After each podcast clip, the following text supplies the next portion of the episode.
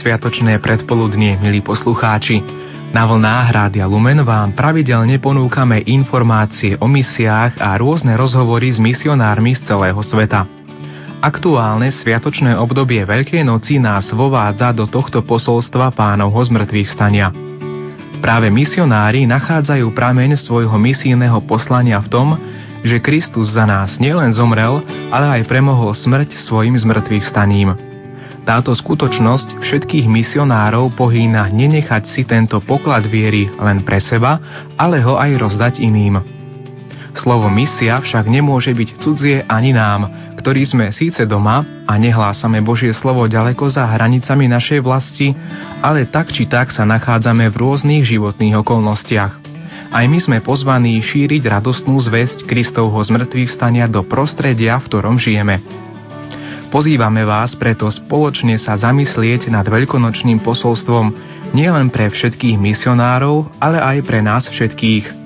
V ďalšej časti našej 60 minútovky vám prinesieme aj rozprávanie misionárov o tom, ako prežili veľkonočné sviatky na svojich misijných staniciach. Počúvate reláciu Veľkonočné sviatky v rozprávaní misionárov. Pohodu pri počúvaní vám prajú hudobná redaktorka Diana Rauchová, technik Peter Ondrejka a redaktor Ivo Novák.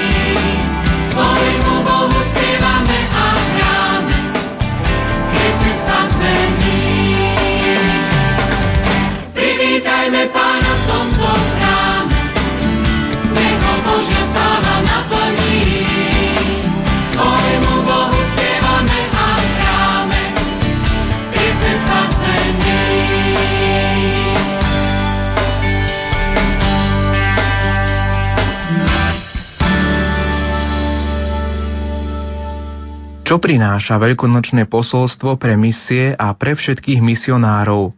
Nad touto otázkou sme sa spoločne zamysleli s pátrom Františkom Kapusňákom, vyučujúci misiológiu v kňazskom seminári svätého Františka Ksaverského v Badíne.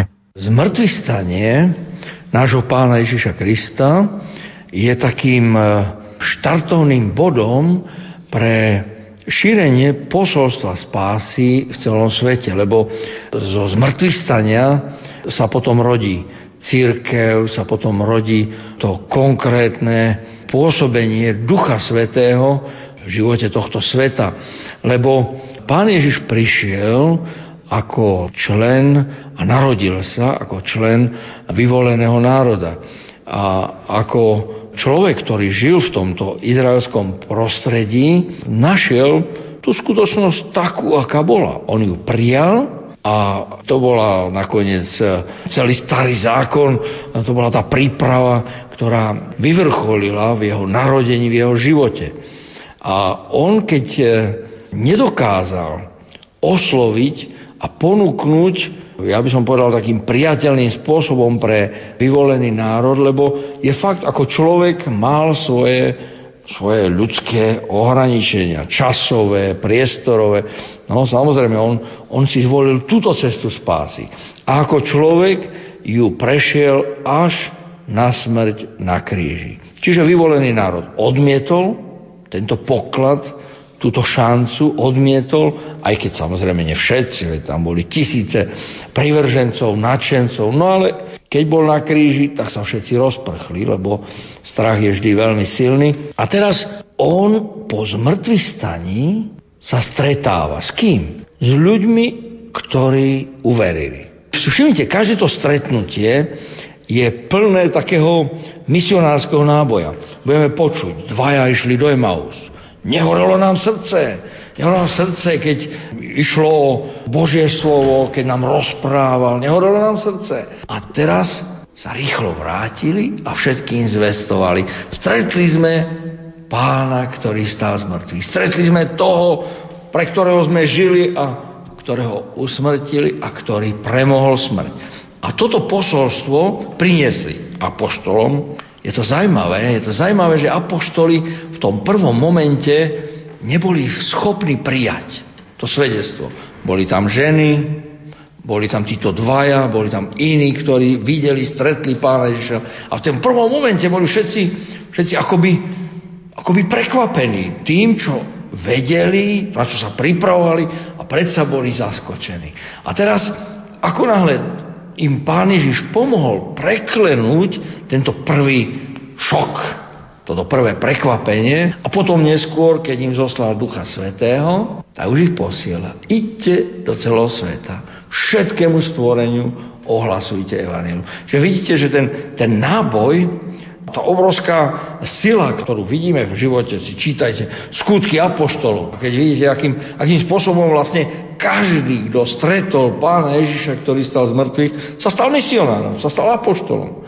Každý, kto zažil tú skutočnosť víťazstva nad smrťou, už si to nenechal pre seba, išiel ďalej. A toto je štartovný bod. A my dnes, keď po 2000 rokoch pozeráme na túto skutočnosť, ktorú v týchto dňoch takto živo prežívame, my keď pozeráme na túto skutočnosť, aj vďaka tomu, že Duch Svetý vedie církev dejinami, ako keby sme boli na začiatku. Ako keby sa to stalo dnes, ako keby sa to stalo v našom osobnom živote. Čiže ja som zažil Kristovo zmrtvých stane, ja som zažil tento šok, toto prekvapenie, ale som zažil aj pomoc Ducha Svetého a ja už nemôžem ostať, ako keby sa to nestalo. Čiže každý z nás vďaka tomuto je pozvaný, poslaný, je určený preto, aby toto posolstvo ponúkol ďalej. Čiže my keď pozeráme na Veľkú noc a pozeráme na misie, tak vidíme, by som povedal, akoby, akoby ten blesk, ktorý ožiaril, osvetlil túto zem a my nesmieme tomuto svetlu, ktoré zažiarilo na tejto zemi, nesmieme dať vyhasnúť, nesmieme dať zmiznúť, nesmieme dovoliť, aby sa zabudlo, že tu je niekto, kto je mocnejší ako smrť. To je posolstvo. To je posolstvo, to je život a my teraz sme pozvaní ísť s týmto posolstvom až do končín zeme. A z tohto posolstva žije každý misionár, žije každé to misijné spoločenstvo, každá tá bunka Svetej Cirkvi, nech sa nachádza kdekoľvek na svete. Neviem, či ste si všimli, tento rok Svetý Otec vyhlási, už prakticky vyhlásil, ale teda začne v októbri, no to bude 20 rokov od začiatku koncilu, tak vyhlási rok viery, synodu biskupov o viere, o novej evangelizácii. Čo to znamená? Že Sveta Církev práve vďaka tomuto zážitku, tejto skúsenosti, jednoducho stále znovu a znovu ponúka tento fantastický dar. Takže, ja keď zoberiem len toto vyhlásenie roku viery, len to zvolanie biskupov na, na synodu o novej evangelizácii, čo to je? To je posolstvo pre Slovensko.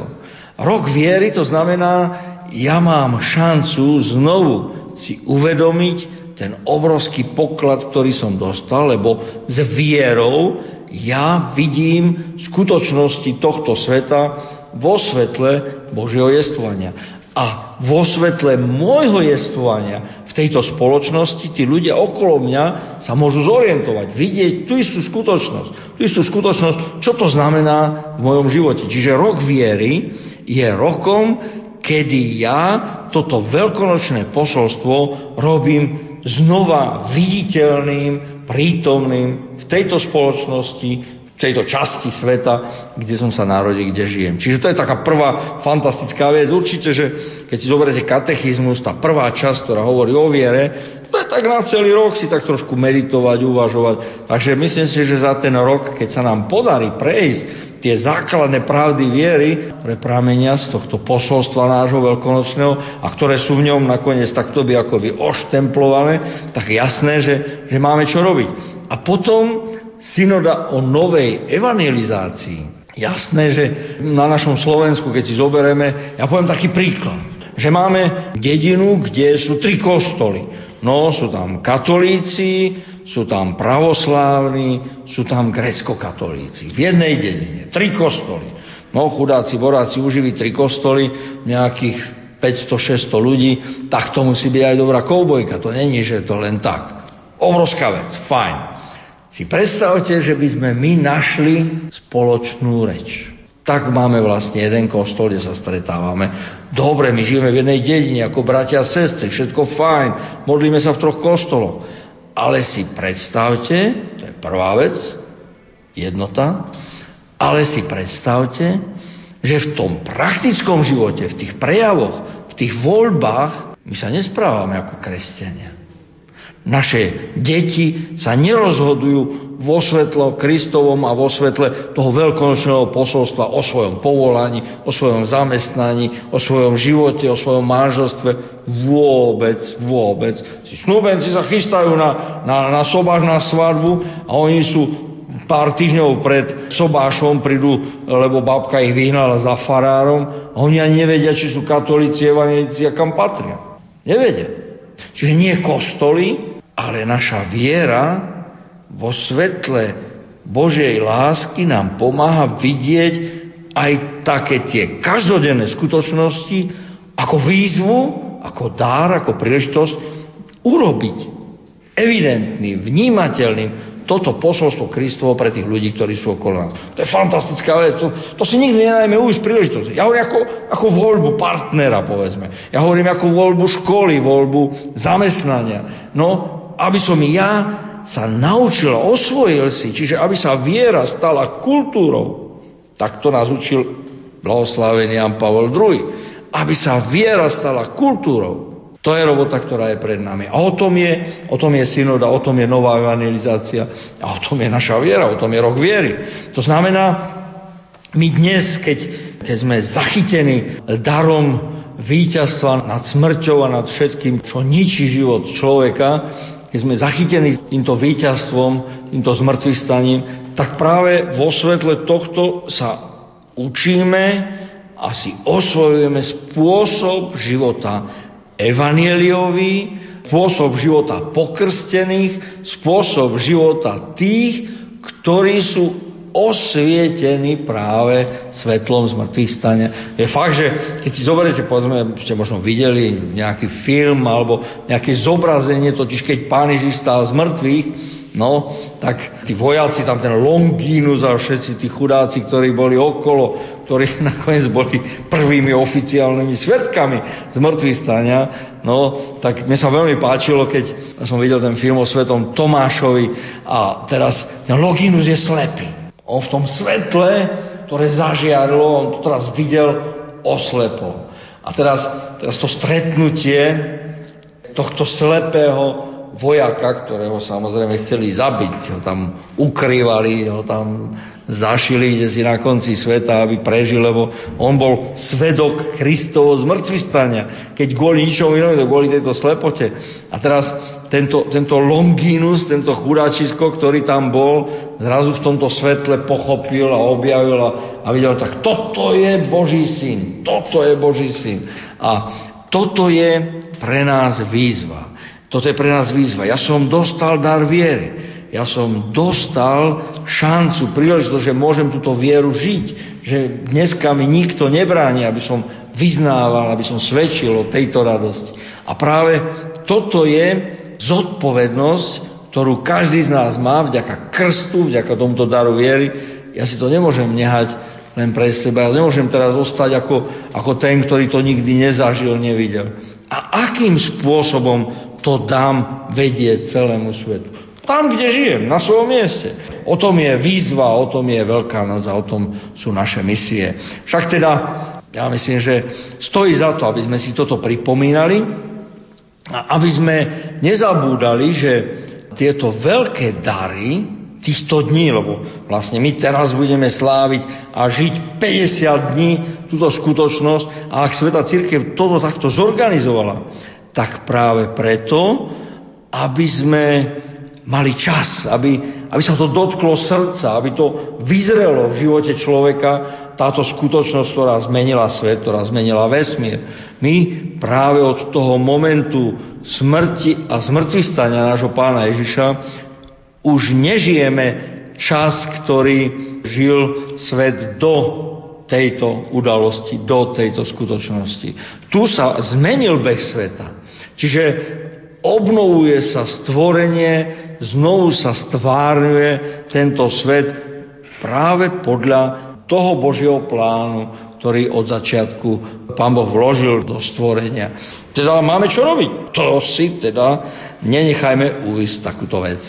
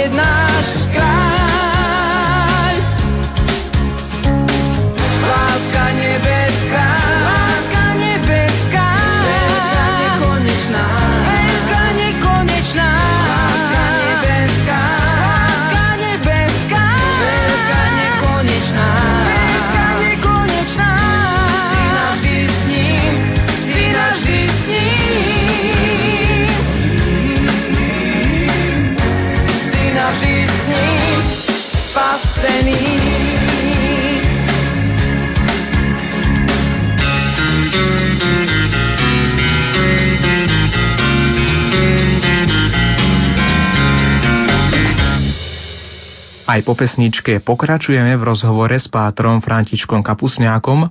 Teraz však naša otázka bude smerovať k jeho misijnému pôsobeniu v Rusku a k jeho veľkonočným sviatkom v tejto krajine. Totiž v Rusku to malo fajn ten svenk, možno aj vďaka tej ľudskej biede. My sme slávili 4 krát Veľkú noc, to bolo ohromné. To bola taká prvá vec, ktorá mi príde na mysel, že teda, aby sme to tak nejak nezabudli. Druhá vec, tá východná mentalita je trošku taká, ja by som povedal, taká bezprostrednejšia, taká pravdivejšia.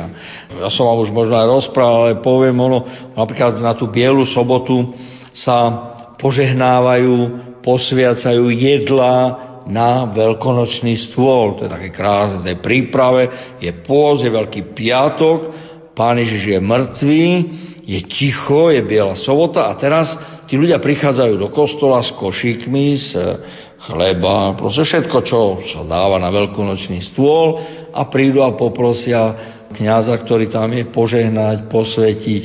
No tak to bol taký prvý objav, to tu my na západe tak ako si neveľmi e, si spomíname na tieto udalosti, čiže toto sme už tak trošku zabudli, túto skutočnosť tak to je také veľmi pekné, to bol taký prvý veľmi silný zážitok. Potom druhý silný zážitok, to už povedzme hlavne v tých, tých charizmatických, takých viac otvorených spoločenstvách na Ducha Svetého, tak to je spôsob, ako sa prejavuje radosť zo zmrtvých stania. Za prvé je to, to Christos vás kres, vajstinu vás kres, to je to je už len pozdrav, čiže keď sa kresťania stretnú, tak sa zdravia práve týmto, týmto zvolaním a potvrdením a pripomenutím Pán Ježiš stál z mŕtvych, to je prvá vec. Druhá vec, čo je veľmi krásna, že po zmrtvých staní, tá vigília, kedy sa slávi v noci, zmrtvých stane, lebo Pán Ježiš stál v noci, tak teraz to, to nadšené prevolávanie, Pán Ježíš stál z mŕtvych, aleluja, s tými faklami, ten taký, by som povedal, svetelný sprievod, lebo tak sa slávi nakoniec aj u nás. Ale toto potom, po tej slávnosti z mŕtvych stania, sa neslávi a neostane akoby udusené v kostole alebo v tom chráme, kde sa tí ľudia stretú. A teraz oni výjdu s tými faklami, s tými sviecami, do ulic a teraz nesú to svetlo cez celé mesto, každý kam ide, s tým svojim svetlom ide. No, povedzme v tých dedinách, to je veľmi krásne, to je, to je nádherný zážitok, lebo tá dedina má akoby také ohnisko, no. Ten kostol, v ktorom sa to slávi, ten žiari, lebo je vysvietený, Pán Ježiš stal z mŕtvych, to svetlo je symbolom toho, toho, tej Kristovej prítomnosti a tej sily, ktorá pramení zo zmrtvých stania. A teraz si predstavte, z toho chrámu, ako keby to vyprsklo, vybuchlo na celú tú obec, na celú tú dedinu. Teraz tí ľudia s tými faklami, s tými sviecami idú najprv v tom sprievode a potom samozrejme sa rozchádzajú domov s tými svetlami. No to, to je, to je ohromný pohľad na tú, na tú dedinu, na tú, na tú obec, na to mesto, jak tí ľudia vlastne roznášajú to svetlo Kristovo z mŕtvych stania do svojich domovov. No to je krásne. My, povedzme, niečo podobné máme s tým betlehemským svetlom, že z toho nášho Betlehema na Vianoce sa šíri to svetlo po celom svete. To je krásne, to je veľmi krásne.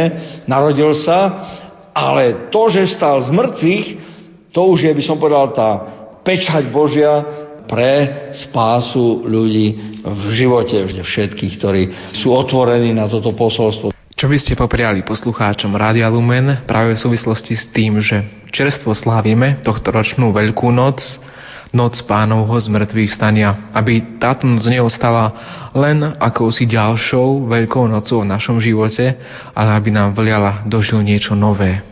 Určite si nenehajte tú veľkonočnú atmosféru v kostoloch, to je vec, ktorá, keď sa spieva, to sú veci, ktoré, ktoré keď človek počuje, keď si spieva, tak jednoducho toto je, čo prenikne celé naše jestvovanie. Čiže dovoľme, aby, aby toto posolstvo preniklo celú našu bytosť. Jasné, že každý rok to slávime, ale tento rok je čas milosti a tento rok my môžeme práve toto posolstvo urobiť priam takou trhavinou všetkého zlého, aby proste sa to zničilo, zlikvidovalo práve vo svetle tohto posolstva, tejto Božej lásky. Čiže aby sme boli tými, ktorí túto skutočnosť, to všetko, čo žijeme, prenikli a, a posvetili práve týmto veľkým darom Božej dobroty a, a toho víťazstva nad smrťou. No nech sa vám darí, aby to bolo, aby to bol pre vás nielen zážitok, len emócie, ale pre všetkým rozhodnutia a poznania, že toto je vec Božia a toto sa oplatí žiť po celý rok. Tak nech nám to Pán Boh pomáha.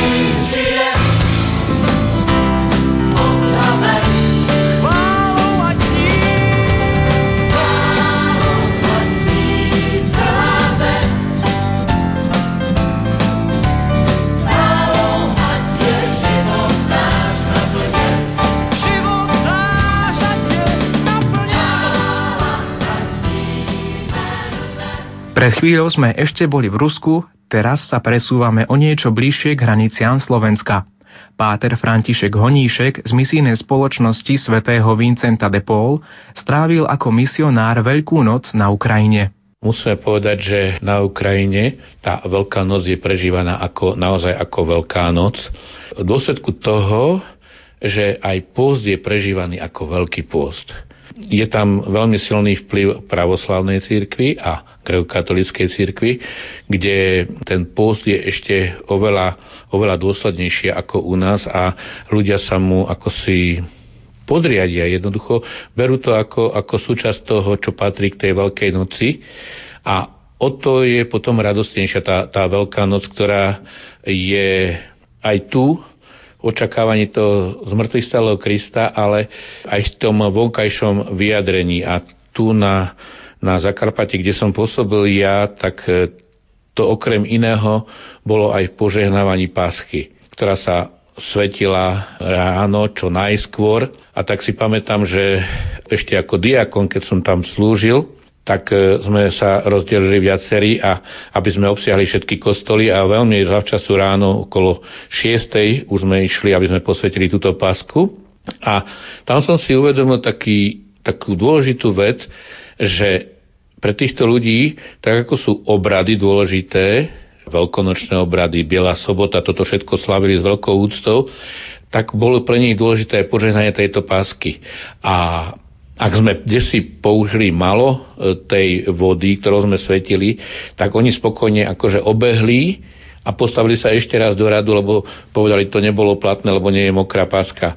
Takže aj takýmto spôsobom vyjadrovali to, čo patrí k tomu, tomu zmrtvystálému Kristovi.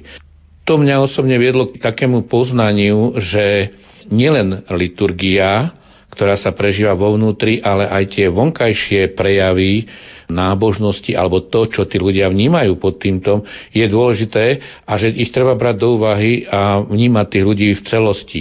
Nie akoby oddelených, že niečo je v kostole a niečo je kde si vonku vo zvyku. Samozrejme, že to potom e, žiadalo od nás aj prehlbiť, prehlbiť význam. Aký význam má to, že sa požehnáva veľkonočný pokrm. Aký význam má to, čo všetko v tom košiku tí ľudia majú, majú naložené, naukladané, lebo od toho sa aj vlastne odvíja chápanie. Chápanie Veľkej noci, chápanie toho, čo nám Ježiš s mŕtvych staním prináša. Takže toto bolo také vždy také úžasné a také veľmi, veľmi radostné aj od tých ľudí. A tak ako vedeli postiť, tak potom vedeli aj, aj hojnosti prežívať to veľkonočné ráno a potom vlastne celý deň.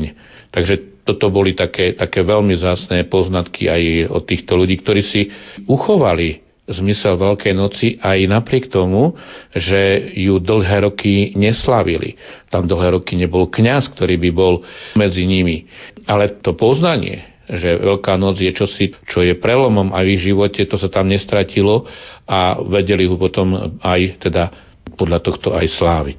Takým veľkým pre mňa osobne silným zážitkom bolo slavenie Veľkého piatku, prítomnosti nuncia, ktorý pôsobil na Ukrajine, Antonia Franka, ktorý slavil ho s nami a keď bolo treba vzdať úctu krížu, tak on odišiel z presbytéria až ku vchodu kostola, tam sa vyzul a bosy prešiel celý kostol a takýmto spôsobom vzdal úctu krížu.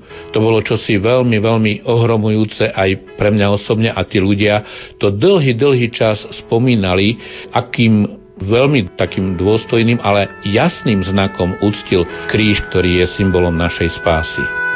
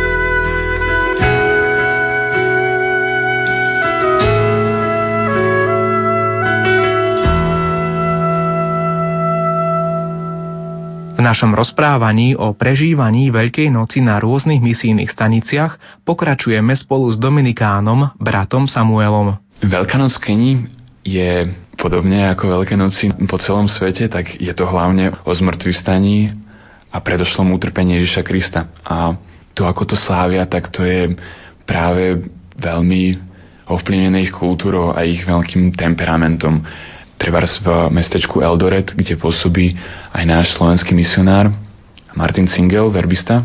Tam bola v slame, ktorom on pôsobí, vždy tradičná krížová cesta, ktorá bola uprostred, sa chodilo po celom slame a teda tam ako na jednej strane niekde v niektorých častiach slamu to prijatie tých ľudí, aj ktorí sa pozerali, bolo pozitívne, že sa napríklad aj pridali k tomu, k tým oslavám, alebo teda k tomu prežitiu toho utrpenia Ježiša Krista, ale niekde, na niektorých iných miestach, napríklad keď sa išlo po ulici, kde boli tak tradične pomaly, tam každý deň vlastne boli niektorí exoti, ktorí tam pili alkohol už od samého rána. Takže, takže keď sa po takýchto miestach prechádzalo, tak tam nás zaznievali aj všelijaké výkriky negatívne, aj nadávky a Niekedy tam boli aj také menšie potičky vlastne s inými etnikami alebo takýmito proste možno trošku podnapitými ľuďmi a práve vtedy možno ľudia, ktorí sa zúčastňovali na tej krížovej ceste si mohli tak ešte lepšie predstaviť to ako, ako Kristus, keď šiel tými ulicami Jeruzalema a tiež sa stretával s rôznymi reakciami. Boli tam ženy, ktoré s ním súcitili a plakali nad ním. Bola tam Veronika, ktorá mu podala šatku, ale boli tam určite aj výkriky alebo prejavy nenávisti. A ten dáv vlastne, ktorý kričal ešte u Piláta, aby ho ukrižovali, tak ten určite išiel aj s ním na Golgotu a možno, že niekto mu dal aj nejaký pohlavok alebo, alebo minimálne teda mu dal pocítiť slovne, že súhlasí s tým, že ide na smrť. Čiže toto vlastne zažívajú aj tí ľudia, či už je to v Eldorete, alebo aj inde podľa mňa v Keni. Alleluja. Alleluja. Alleluja. Alleluja. Poďte, plesajme v pánovi, oslavujme Boha našu spásu. Alleluja.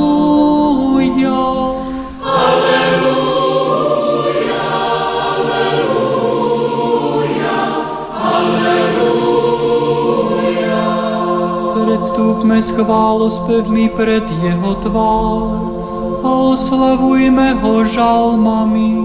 Aleluja.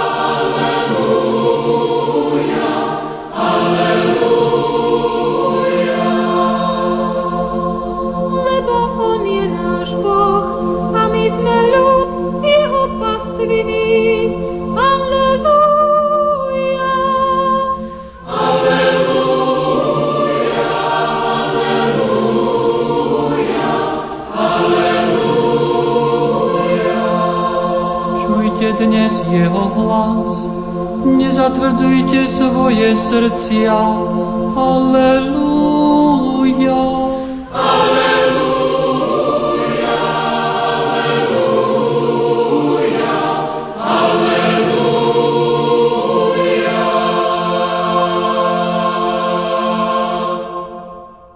Z Afriky sa presunieme opäť naspäť do Európy, tentokrát do tzv. krajiny ľadu. Ňou je samozrejme ostrovný štát Island. Aj sem zavítali misionári a jedným z nich je otec Martin Felix, dnes farár vo farnosti Uľanka. A ako prežil svoju veľkú noc v krajine ľadu? Počúvajte. Bol to zážitok, aký som dovtedy nikdy nemal, pretože to bol prvý krás, keď som bol na tejto sviatky mimo rodiny, mimo priateľov, mimo známych, dá sa povedať, že mimo Slovákov. Prežil som ju no, teda v komunite medzinárodnej. Čo sa týka vlastných sviatkov, tak mal som to šťastie, že býval som na biskupskom úrade, takže hlavné sviatky som prežíval v katedrále, ktorá sa dosť tak podobala európskemu štýlu tá katedrála a aj tá liturgia, to všetko bolo také približne ako u nás. Samozrejme len to bolo v iných, nie jednom jazyku, v iných jazykoch, lebo katolíci sú na Islande z rôznych národov a sme sa snažili prispôsobiť. Vždy tam boli dve liturgie, jedna bola polská, lebo je obrovská tá polská komunita, kde som pomáhal, teda pri vyslovaní sviatosti alebo obradov pre Poliakov.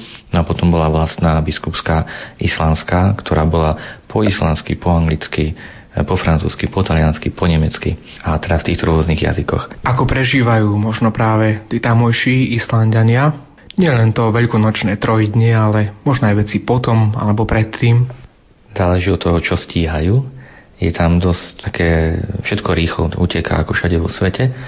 A ľudia, ktorí sú tam, väčšinou tam išli kvôli práci, majú veľa roboty, majú veľa práce, tak majú málo času na to, aby navštevovali bohoslužby katolícke, ktorých je na málo miestach sú tie bohoslužby, takže ľudia málo prichádzali do tých božích chrámov predtým v rámci pôstu. Na pôste nedele sme mali, ale v týždni vlastne bolo, bolo veľmi málo ľudí v kostolíku. Pripravovali sa, ja si myslím, že úplne normálne, ako každý iný ľudia a vyvrcholili to samozrejme, samozrejme tými sviatkami. Pre tých ľudí, ktorí boli blízko kostola, tak to vrcholilo trojdním. A pre tých ľudí, ktorí boli ďaleko od kostola, teda ktorí bývali vo fjordoch, teda v zálivoch, tak tým sme chodili po obradoch veľkonočných, takže v tom veľkom týždni sme nasadali do aut a teraz sme chodili po rôznych evangelických kostolov alebo, alebo rôznych príbytkoch, kde sme, dá sa povedať, hľadali katolíkov a keď sme ich našli tam, tak sme ich im spovedali a odslúžili aspoň jednu tú svetú omšu veľkonočnú, aby boli sviatosne blízko katolíckej cirkve, blízko spasiteľa. V našich zemepisných šírkach sa spája Veľká noc skôr možno s takými prvými jarnými lúčmi a často aj s takým príjemným počasím, ako je to na Islande. Nedá sa hovoriť o príjemnom počasí, ale na druhej strane už je trochu viacej slnka, tak ľudia sa tešia, že prichádza krajšie počasie Veľmi zaujímavé bolo, že svetenie ohňa na veľkonočnú vigíliu je to problém, lebo na jednej strane je zakázaný páliť oheň na verejných priestranstvách, na druhej strane tam taký vietor, že sme, keď sme ho zapálili pri kostole, tak, tak sme si mysleli, že všetko nám zhorí dookola, tak sme museli oheň preniesť do kostola. A vlastne v kostole sme museli založiť teda tú vatru takú maličku, plno dymu bolo, bolo s nej a tam sme museli posvetiť oheň, lebo počasie nám nedovolilo, aby sme to urobili inde.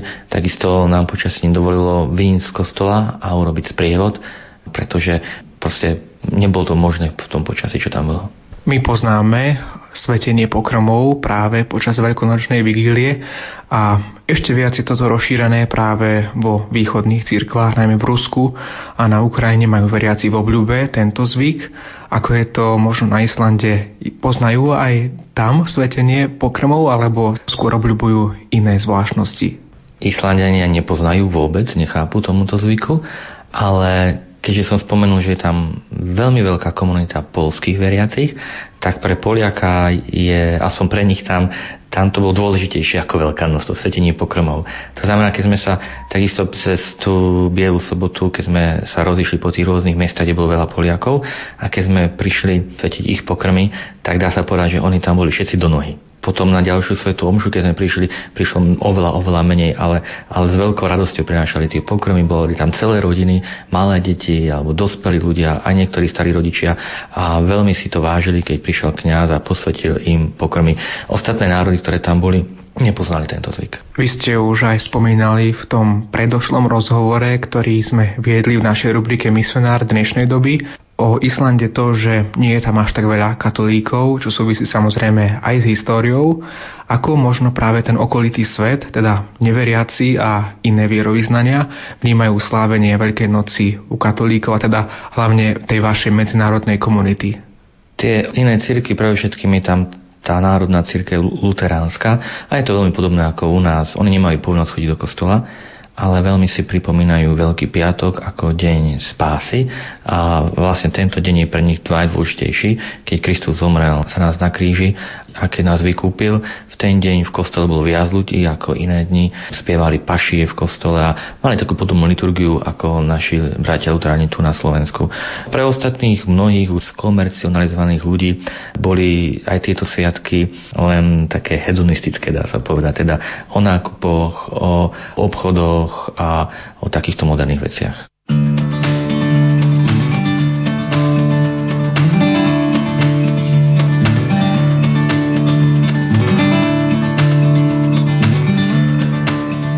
Milí priatelia, naše sviatočné rozprávanie o misiách sa končí. Nech je pre vás tohtoročná Veľká noc požehnaným časom, nech ju slávite kdekoľvek. To vám praje vysielací tým v nasledujúcom zložení hudobná redaktorka Diana Rauchová, technik Peter Ondrejka a redaktor Ivo Novák. Rozlúčime sa s vami veľkonočným želaním otca Martina Felixa.